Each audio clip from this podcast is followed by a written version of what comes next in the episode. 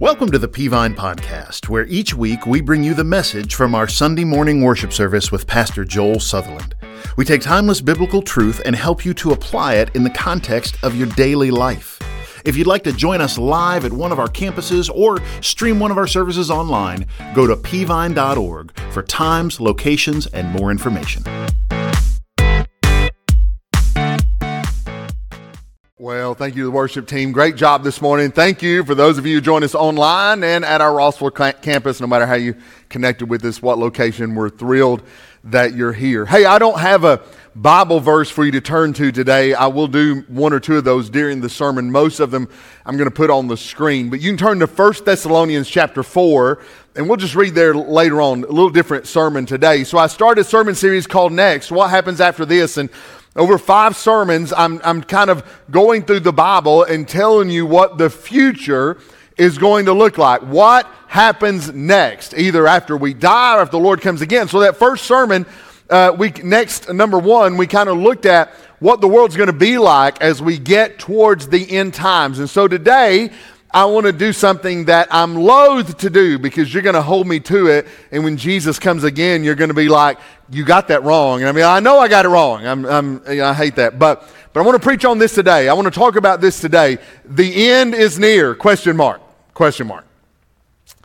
Truth be told, we used to talk about uh, the end of time all the time. I, have told you before when I was a young preacher, uh, still working a full time job, but bivocational ministry. I used to go to prophecy conferences all the time. I'm talking about prophecy conferences out under a tent with sawdust on the ground and preachers preaching in times. And I've heard preachers talk about dates and when Jesus would come back. And we know there's a Bible verse that says we don't know, but we'd guess anyway. And I, I remember why Jesus had to come back before 1988. It was a very compelling argument. And why he had to come back before 1993. And there's no doubt he was coming back before the year 2000. 1997 be the latest we could possibly be here on earth. And here we are, 2023. Is Jesus coming? Of course he's coming. Jesus is coming again, but we want to be very hesitant. As a matter of fact, we so leaned into prophecy in the 70s and the 80s and 90s. We heard so many sermons and conferences on prophecy. So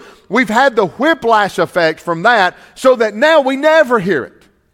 Nobody ever talks about Jesus coming again. Nobody ever preaches about a timeline of when Jesus is coming again. So that's what I want to do today. Now, today's not even a sermon. Today is just kind of a, a quick Bible study, and I want us to do and and um, to just kind of talk about when is Jesus coming again, and what does that timeline? Because I know this a lot of times as preachers, we use words and definitions that you have no idea what we're talking about. And so today I'm going to try to bring some of those together and just finish with six reasons why I believe the end is sooner than you think. So here's kind of how today's going to unfold. I'm going to take a few moments here in the beginning and I'm going to put up a timeline I hand drew myself. So you, it's going to be hard to tell it was hand drawn. It's so good, but you'll recognize it when you see it. Uh, but I hand, I hand drew it. And so I'm going to put that up. And then when I'm finished with that, I'm going to kind of quickly give you six reasons I think we're ushering in close to that time. Now, let me make this statement right off the bat, right up front. Here's what I want you to know I don't claim to be an expert on anything, right? I, am not telling you I've got this 100% right. I, I don't think I probably have it 100% right. I don't think anybody has it 100% right. And here's what I always say they had thousands of years to prepare for Jesus coming the first time, and there were whole groups of people that all they did was studying Jesus coming the first time, and they missed it 100%. Uh, they weren't even close. All they knew was, we think he's going to be born in Bethlehem. That's all they knew.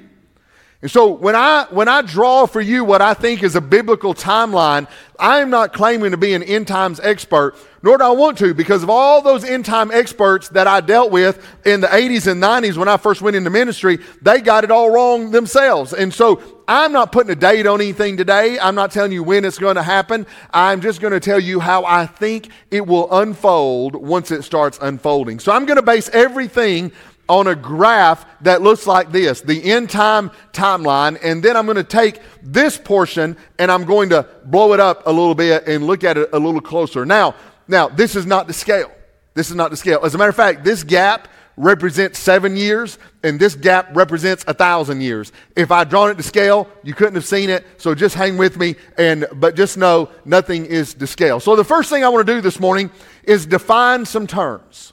There are words that we use when it comes to the end of time. Sometimes these words are not even in our Bible and you're looking for this word in your Bible and you can't find it and you're wondering why are we using this word that's not a biblical word. Others are in our Bible, but you don't really know what we're talking about. So I'm going to take go through and the first thing I want to do is define about four words that you need to know when it comes to this end time timeline. Word number 1, well all four words are going to be rapture, tribulation, second coming and millennium. You'll hear me use those words all morning long, and I want to give them a little definition for that rapture, tribulation, second coming, and millennial. So let's start. Number one, let's define rapture. I told you you'd never be able to tell. I hand wrote this, and you can't read this. This is for my benefit, but let me talk about it for a moment. What do we mean when we talk about the rapture of the church? Well, here's a definition. The, by the way, the word does not occur in the Bible at all.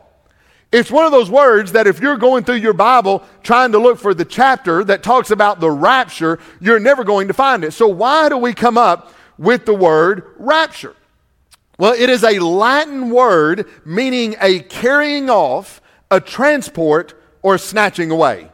A carrying off, a transport, or a snatching away. So the word rapture is a Latin word that we just continue to use even in our English vocabulary today. What is the rapture? The rapture is when God takes all believers from the earth in order to make way for his righteous judgment to be poured out on earth during the tribulation period. God will resurrect all believers who have died, give them glorified bodies, take them from the earth, along with all the living believers who will also be given glorified bodies. Now, you see I have a scripture reference there. Would you turn there, 1 Thessalonians chapter 4, and look beginning in verse uh, uh, 16 with me, if you will. 1 Thessalonians 4, verse 16. Here is the rapture. Here's where uh, Paul is using this term, that rapture that we see in the Latin, verse 16. For the Lord himself will descend from heaven with a shout, with the archangel's voice, and with the trumpet of God, and the dead in Christ will rise first. Then we who are still alive, who are left, will be caught up. There's the word rapture. Caught up together with them in the clouds to meet the Lord in the air. And so we will always be with the Lord. So there you see the whole doctrine of the rapture explained. Here's what it means that Jesus is coming back. And by the way, this is not as much Jesus coming as it is our going. In a minute, I'm going to define uh, the second coming. It is the second coming of Christ. The rapture is not the second coming, the rapture is us going. It is when the dead in Christ, those that we come and do a funeral for, who knew Jesus, by the way, they just weren't good people because good people don't go to heaven. Saved people go to heaven. And so those saved people that we've laid in a casket and laid in the ground knew Jesus as Savior. The trumpet will sound and the dead in Christ will get up first. Why? Because they have six feet farther to go than we do. So they will get up. We'll look at them and say, I know that guy.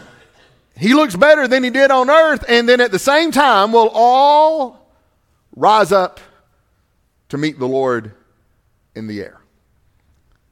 It's the rapture of those who've died in Christ and the rapture of those who are alive in Christ. And so we call it the rapture of the church. Let me define another word, the word tribulation. The tribulation is the seven year period of time when God will finish his discipline of Israel and finalize his judgment on the unbelieving world. During the period known as the Great Tribulation, the wrath of God will be poured out on an unbelieving, wicked world. Believers are saved from the wrath of God by the rapture. So you have the rapture that occurs, the tribulation period that occurs that lasts for seven years. Now, if you go back and look at it, there's several views of the tribulation, the rapture. For example, there's the pre tribulation view of the rapture. There are those that believe the rapture of the church will set off the uh, tribulation period and the rapture happens before the seven years. There's some that believe that uh, in a mid-tribulation view of the rapture, that that is in the three and a half year period, and I'll tell you what's significant about that in a moment, in that three and a half year period, God will rapture the church in the middle of the tribulation. There's some that have a post tribulational view of the rapture, which means we'll go through all seven years, and at the end of the seven years, we'll be raptured up. And then in recent days, there's the pre wrath view of the rapture, which uh, those believe that we'll go through part of the tribulation, but before the wrath of God is poured out on an unbelieving world, we will be raptured away. And I'll just be honest, that's where I land by and large, me personally. Now, 20 years ago, I couldn't say that without being ostracized in, in preacher circles, but I'm pretty comfortable saying it today because nobody else knows any better. And so that's kind of where I land is a pre-wrath view, and I'll show you in a graph where I think it comes in. So this tribulation period is a seven-year period when in reality the Antichrist is in charge of the world. And then Jesus pours out his wrath, God pours out his wrath during the what we call the great tribulation period. All right? So, rapture, tribulation. Let me define the second coming. Now, what do you mean by second coming? Well, his first coming was as a baby in the manger. His second coming will be as King of kings and Lord of lords. Jesus will arrive with the host of heaven at his side, a glorious return. It is not the rapture where we are snatched away, but it is the glorious return of Christ. Some Old Testament prophecies have yet to be fulfilled, and they will be fulfilled in the second coming, and it will occur at the end of the tribulation. So you've got the tribulation period, you've got the rapture. At the very end of the tribulation period, you have what we call the second coming. Look in the book of Revelation, chapter 19. Revelation, chapter 19. Revelation 19, verse number 11, we see this second coming taking place. Here, here's what he said Then I saw heaven opened, and there was a white horse. Its rider is called Faithful and True, and he judges and makes more war with justice. His eyes were like a fiery flame, and many crowns were on his head. He had a name written that no one knows except himself. He wore a robe dipped in blood, and his name is called the Word of God, a reference back to John chapter 1. The armies that were in heaven followed him on white horses, wearing pure white linen. A sharp sword came from his mouth so that he might strike the nations with it. He will rule them with an iron rod. He will also trample the winepress of the fierce anger of God the Almighty. And his name, and he has a name written on the robe and on his thigh King of kings and Lord of lords. This second coming of Jesus, his first coming is in a manger. This second coming, the entire host of heaven, and that would include all of us who know Jesus as Savior, will come down from heaven and God will defeat the unrighteous. That's the second coming. Then finally, the fourth word I want to define is the millennial. What is the millennial? It's the title giving to the thousand year reign of Jesus Christ on earth. Six times in Revelations, it is said to, in Revelation 20, it is said to be a literal reign of a thousand years.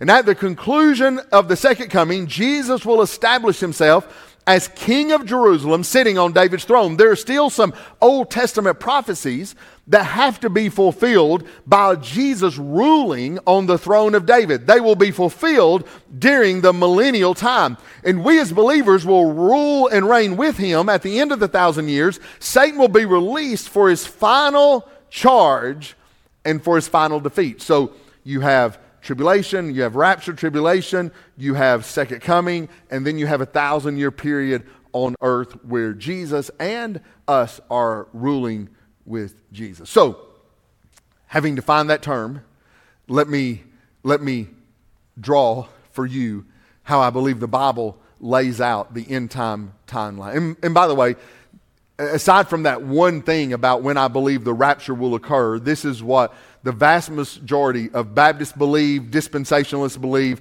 however you want to word it, this is the, where the vast majority of people are. This period is the tribulation period. It's a seven year period. So let me, let me blow this up and make this seven year period bigger. So this right now is just the seven year period of the tribulation. So we see it in Revelation chapter 4, the four horsemen, or, or Revelation chapter 6 rather, the four horsemen who will be unleashed on the earth.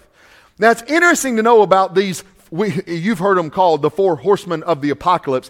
It's, it's interesting that God is not causing these things to happen. He is revealing the unfolding of these things happening. So we're beginning to see them. So there's four horsemen of the apocalypse. Well, let me start right here. The beginning of the seven year period will be when the Antichrist signs a seven year peace treaty with Israel. How do I know when the tribulation has started? When the Antichrist pens a peace document with the land of Israel. Daniel 9 talks about that peace document. When the Antichrist pens that document and brings peace and security to the whole world, we are at the beginning of the tribulation period. Now, we don't know who the Antichrist will be. We don't know when this will happen, but we'll, we'll recognize the Antichrist as he is coming on stage into the world. It will be fairly obvious, in my opinion. And he'll sign a seven year treaty with Israel to bring rest and peace, not just to the Middle East, imagine the whole world. So, you understand in recent days, maybe you didn't get it, how close we have been to World War III in recent days. Right? We, we've, been, we, we've been within a whisker of World War III with Russia invading Ukraine. And we don't really have a dog in that fight, and we've still been really close to it. Imagine when Russia invades Israel, which is what's coming. And America and other nations rally to the side of Israel. Overnight, there will be World War III on the brink. Everybody's finger will be on the button. And somewhere during that time, the Antichrist will step onto the scene and he'll broker a peace deal with Israel its allies, and the rest of the world. When that happens, the tribulation has begun. Now, if you believe in uh, uh, pre tribulation rapture, you believe that's going to happen about the same time, in all probability, right before the rapture, uh, right before that treaty, or even at the same time. If you believe in a mid tribulation, you believe it happens three and a half years into it, and I'll get to that in a moment. So that happens, Daniel chapter 9. Then Revelation chapter 6, we see the four horsemen of the apocalypse, and we see the imagery of horses. First of all, a white horse rides out. That white horse represents here the Antichrist and him taking over the world. He will become a world conqueror. That doesn't have to mean by war, but I believe it does have war elements in it for sure. Because the second thing is a red horse. And the red horse represents war and death that comes about because of those war elements. Thirdly, we see a black horse, and the black horse represents famine that is brought about by the Antichrist waging war and causing famine in the world. And we've already seen how, how precarious our supply chain is, right? We've seen it when when a, a, huge, vast percentage of the world's wheat is farmed in the Ukraine, and who would have known it, especially for non North America parts of the world, it came out of Ukraine. Uh, already they've been talking about the famine that's going to ensue because of what's going on in Ukraine. And so this famine from the war is going to circle the whole, whole earth. And then the fourth horseman will be a pale horse. Pale horse, and it represents death by famine, by plagues, and even by wild animals, the Bible says. So, the Antichrist is on the scene. He signs a peace treaty with Israel. And immediately, and the four horsemen of the apocalypse are released. Again, this is not God causing this to happen. This is God recording uh, it happening. And it will be the Antichrist conquering with war and death and famines and, and famines by plague, uh, death by famines and plagues, and even wild animals. And all of that is in the first three and a half years of the tribulation period. It will be a horrific time. There may be in the beginning some good times in the very beginning, but they will quickly and ultimately deteriorate. Well, then the Bible talks about the midpoint, the three and a half year period of the tribulation. Here's a piece of history you need to know. Antiochus Epiphanes ruled Syria from 175 to 164 BC. He was brutal, brutal in his persecution of the Jews. As a matter of fact, he outlawed Judaism and ordered all the Jews to worship Zeus. Well, even a, pagan Jews not going to, even a non religious Jew is not going to do that. So he ordered them to worship Zeus, and they refused to worship Zeus. So he marched his army into Jerusalem. He went to the temple and he declared himself God. Antiochus Epiphanes did. And he did the most horrible of things you could do to a Jew. He sacrificed a pig on the sacred altar of God, and he made the Jerusalem temple a temple to Zeus and he enforced it with an army. I believe the Bible says that that is exactly the mirror. It's called the abomination of desolation. It's going to happen at the three and a half year period. It's going to be a little different. The Antichrist is going to walk into a rebuilt temple in Jerusalem. There is a chance he will sacrifice a pig on the altar in a sign of disrespect to the Jewish nation. But he's not going to demand that the Jews worship Zeus. He's going to demand that the world worship him. The Antichrist, Satan himself, is going to declare himself God at the three and a half year period and demand that he be worshiped by the world as a God. Now, if you're mid tribulation rapturous, you believe that's when you're going up in the air. After the three and a half year period is going to be the time the Bible calls the Great Tribulation. So, somewhere after the abomination of desolation, things are now, God's just like, all right, I'm done with this. And God's going to walk, walk into this space and He's going to pour out His wrath on an unbelieving world, and it will be horrific. Before the great tribulation takes place and here's really all we know about the great tribulation is that it will be towards the end of the seven years. We don't know the timeline. I don't think it's going to be three and a half years. It's going to be uh, towards the end of that three and a half years maybe last for months even or, or, or for a couple of years i believe that there's a good chance the church will have to go through all of this and that we'll be raptured before the wrath of God's poured out. Here's what we know explicitly from the Bible a Christian will never ever endure the wrath of God because Jesus bore the wrath of God on the cross for us. So we don't ever have to endure the wrath of God. So before the wrath of God is poured out, that's why uh, it's called a pre wrath rapture. Before the wrath of God is poured out, uh, the church then will be raptured out into heaven with God. And it, it, it gives meaning to, it makes, it makes uh, Matthew and Daniel and some parts of Revelation 13, other places make more sense if we have to go through parts of this, but we're, we're rescued before the wrath at the end of the seven years, those who believe in a post tribulational rapture, which is almost no one, by the way. Almost no one believes that, but it's a thing. Uh, they believe you raptured out. But then Armageddon happens at the end of the seven years, and then the second coming happens at the same time, and it's all said and done. That is a, that is a map of the seven year period. Well, then you, you go back after that, you then see a thousand year reign with God on earth, us as believers, a great white throne judgment, which is where all the believers of all ages will be judged, Revelations 20, 11 through 15. And then after the great white throne judgment, we are in eternity forever. The word forever has no meaning uh, at that point. We are in eternity forever. So, tribulation period, thousand years, great white throne, and then eternity, and time is no more. Now, now that we know all of that, preacher, do you think we're close? I think we're close. do you hear that story about two preachers who were standing by the side of the road holding up a sign that said, The end is near? Turn yourself around before it's too late.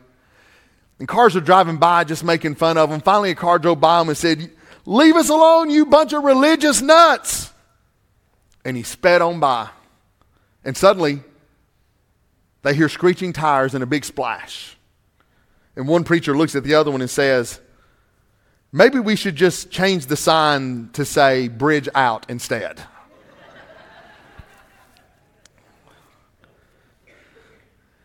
Like the sign may need to be a little clearer. And can I tell you, when we get to the end of times, we wish the signs were a little clearer, but we're closer to the end of days and the rapture of the church than you think. Let me give you six reasons why I think we're closer to the end. I'll be finished. Number one is this currency is consolidating.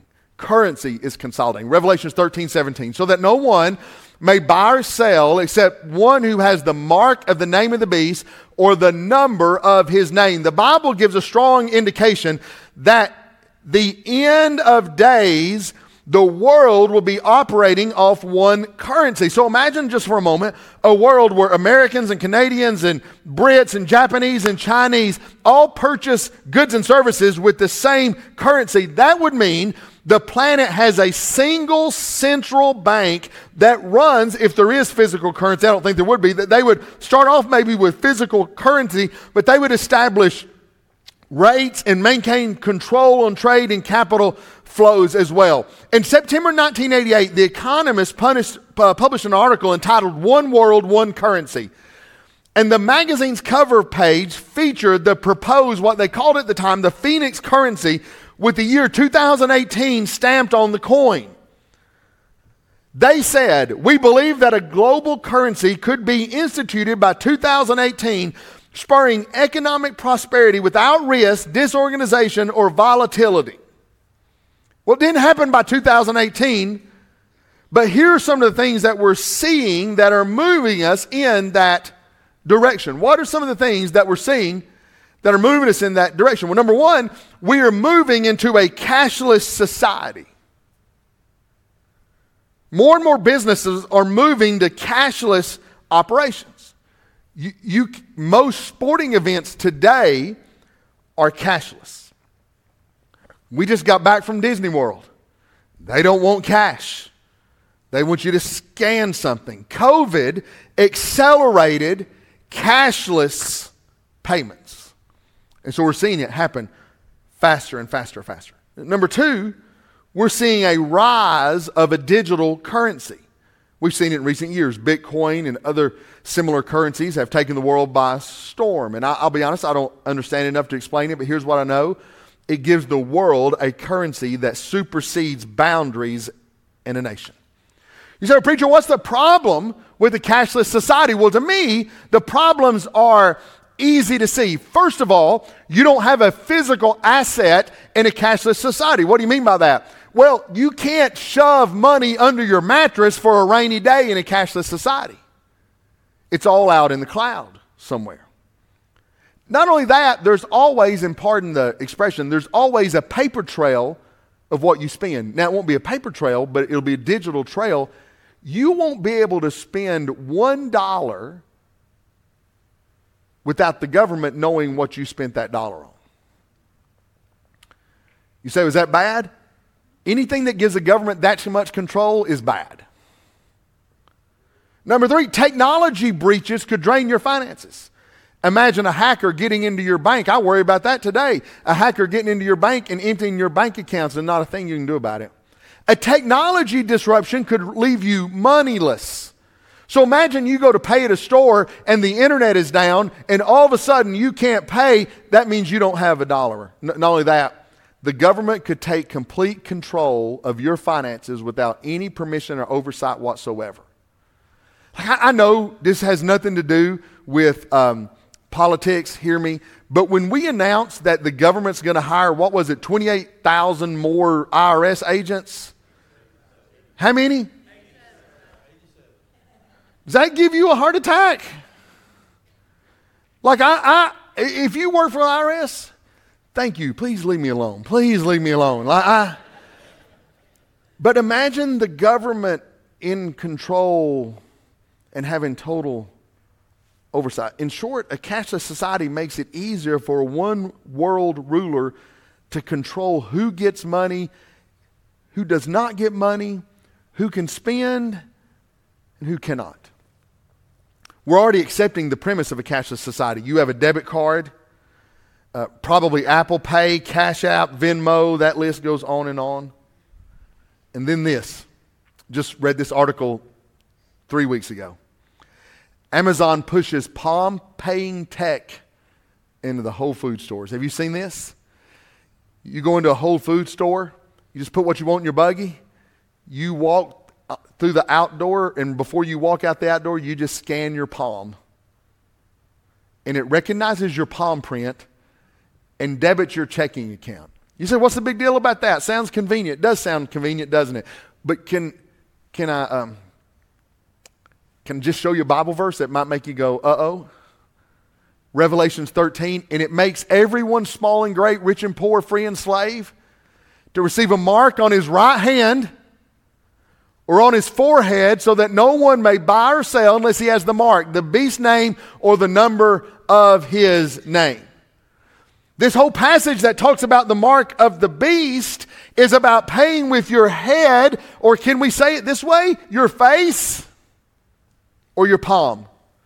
We first thought the mark of the beast might be a tattoo or mark. We then thought it might be a chip implant. Now I'm pretty sure it is facial recognition and fingerprint or palm scanning. That technology has not been available until now, and now we see it unfolding, and currency is consolidating. We, we went to Disney. I don't have time for all this. I got I'm going to have to preach like this. So listen faster. Y'all not listening fast enough. And so we went to Disney with the grandkids, and then we took a quick cruise after that because you need you need a vacation after Disney, right? So we took a really quick cruise after that.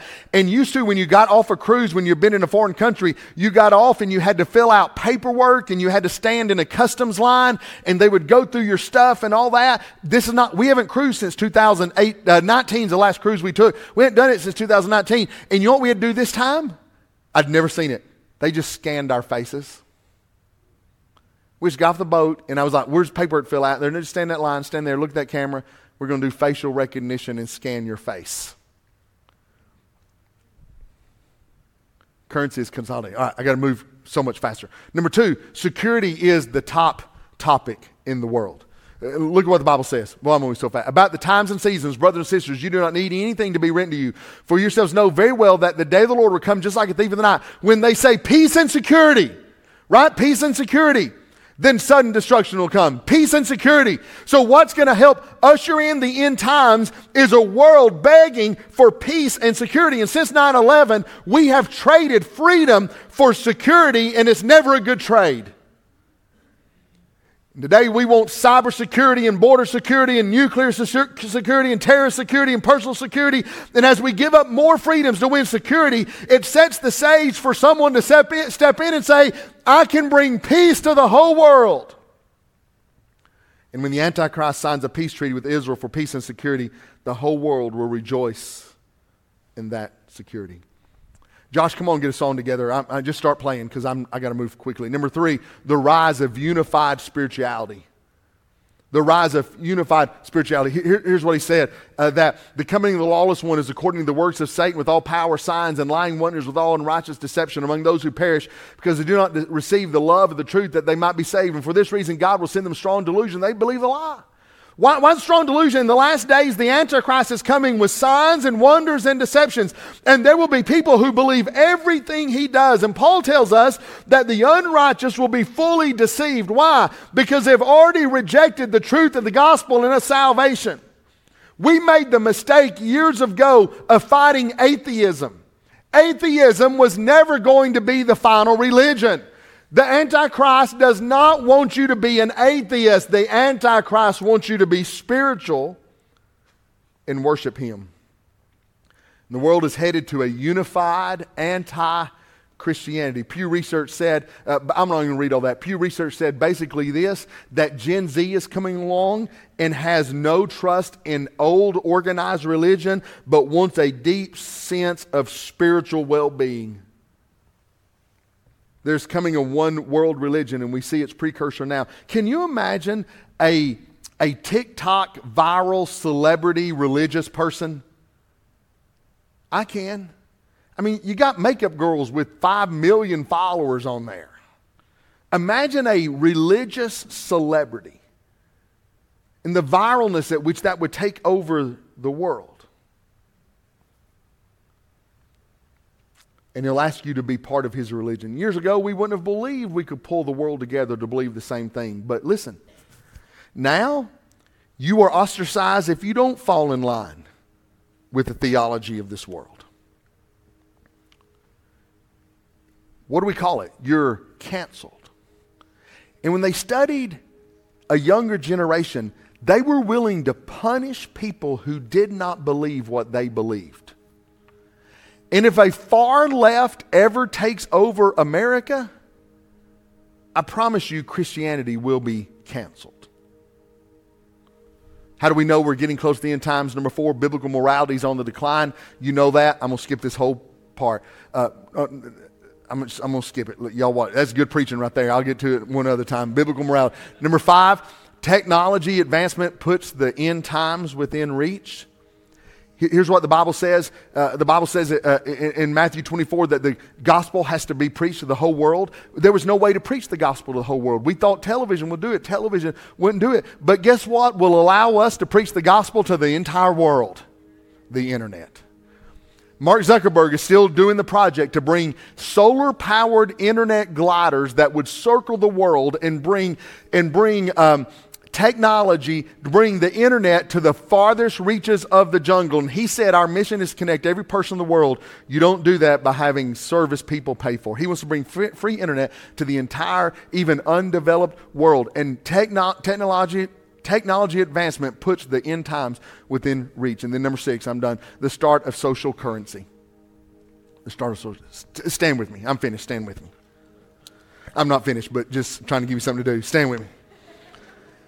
China introduced this, and and um, uh, like they're, I just read an article two weeks ago. They're downplaying it, but here's how social currency works: the government will give you a thousand points of social currency. If you commit a crime, you lose points. If you jaywalk, you lose points. If you don't pay a bill, you lose points. But if you donate to charity, you get points. If you play too many video games, this is true, you lose points. If you're declared dishonest, you lose points. And if you get, and you know how you pay for uh, city transit? You walk on a bus, it scans your face, it reads how much social currency you have, and if you have enough social currency, you can ride for free. If you don't, you have to pay. And if your score drops too low, you lose social privileges like you're blacklisted. You're not even allowed to eat out at a restaurant.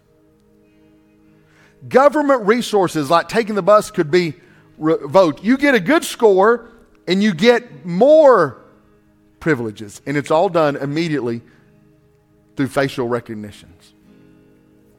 In the hands of a worldwide government, there could be nothing more terrifying. Imagine this you go to church you lose points. You worship Jesus, you lose points. You declare Christ is the only way, you lose points. In the start of a social cur- currency in China, you let the wrong people get in charge in this nation, and the end is very, very near. Now, I want to be clear. The Bible says in Matthew 24, But of that day and hour knows no man, no, not the angels of heaven, but my Father only. I can't tell you when Jesus is coming. I can map out the events the way I believe the Bible unfolds them. I can't tell you when all this is going to take place. But I can tell you these signs make me believe it's a lot closer than we think. Would you bow your heads with me and close your eyes? Heads are bowed, eyes are closed. Our pastors are coming. If you're watching online, Pastor Jeremy's got a great word for you. Thank you, Pastor Joel, for that message. And um, man, uh, take away from that this morning is our culture, our society, our world, um, the things that are happening um, are, are leading us to what the Bible says is going to happen. And so we need to be ready. We need to be ready for Jesus to come back. And so, um, part of being ready is beginning that relationship with Jesus. It starts with you understanding that you're a sinner and your sin separates you from God. You've got to be willing to admit that. You've got to believe that Jesus died on the cross, and when He died on the cross, man, it gave you victory over sin, hell, death, and the grave. You've got to believe that. And then you've got to confess Him as your personal Lord and Savior. And maybe you've decided through the whispers of the Holy Spirit to you this morning that today is the day you need to make Jesus Lord and Savior of your life. If that's you, tell God this Lord, I know I'm a sinner and I'm sorry for my sin.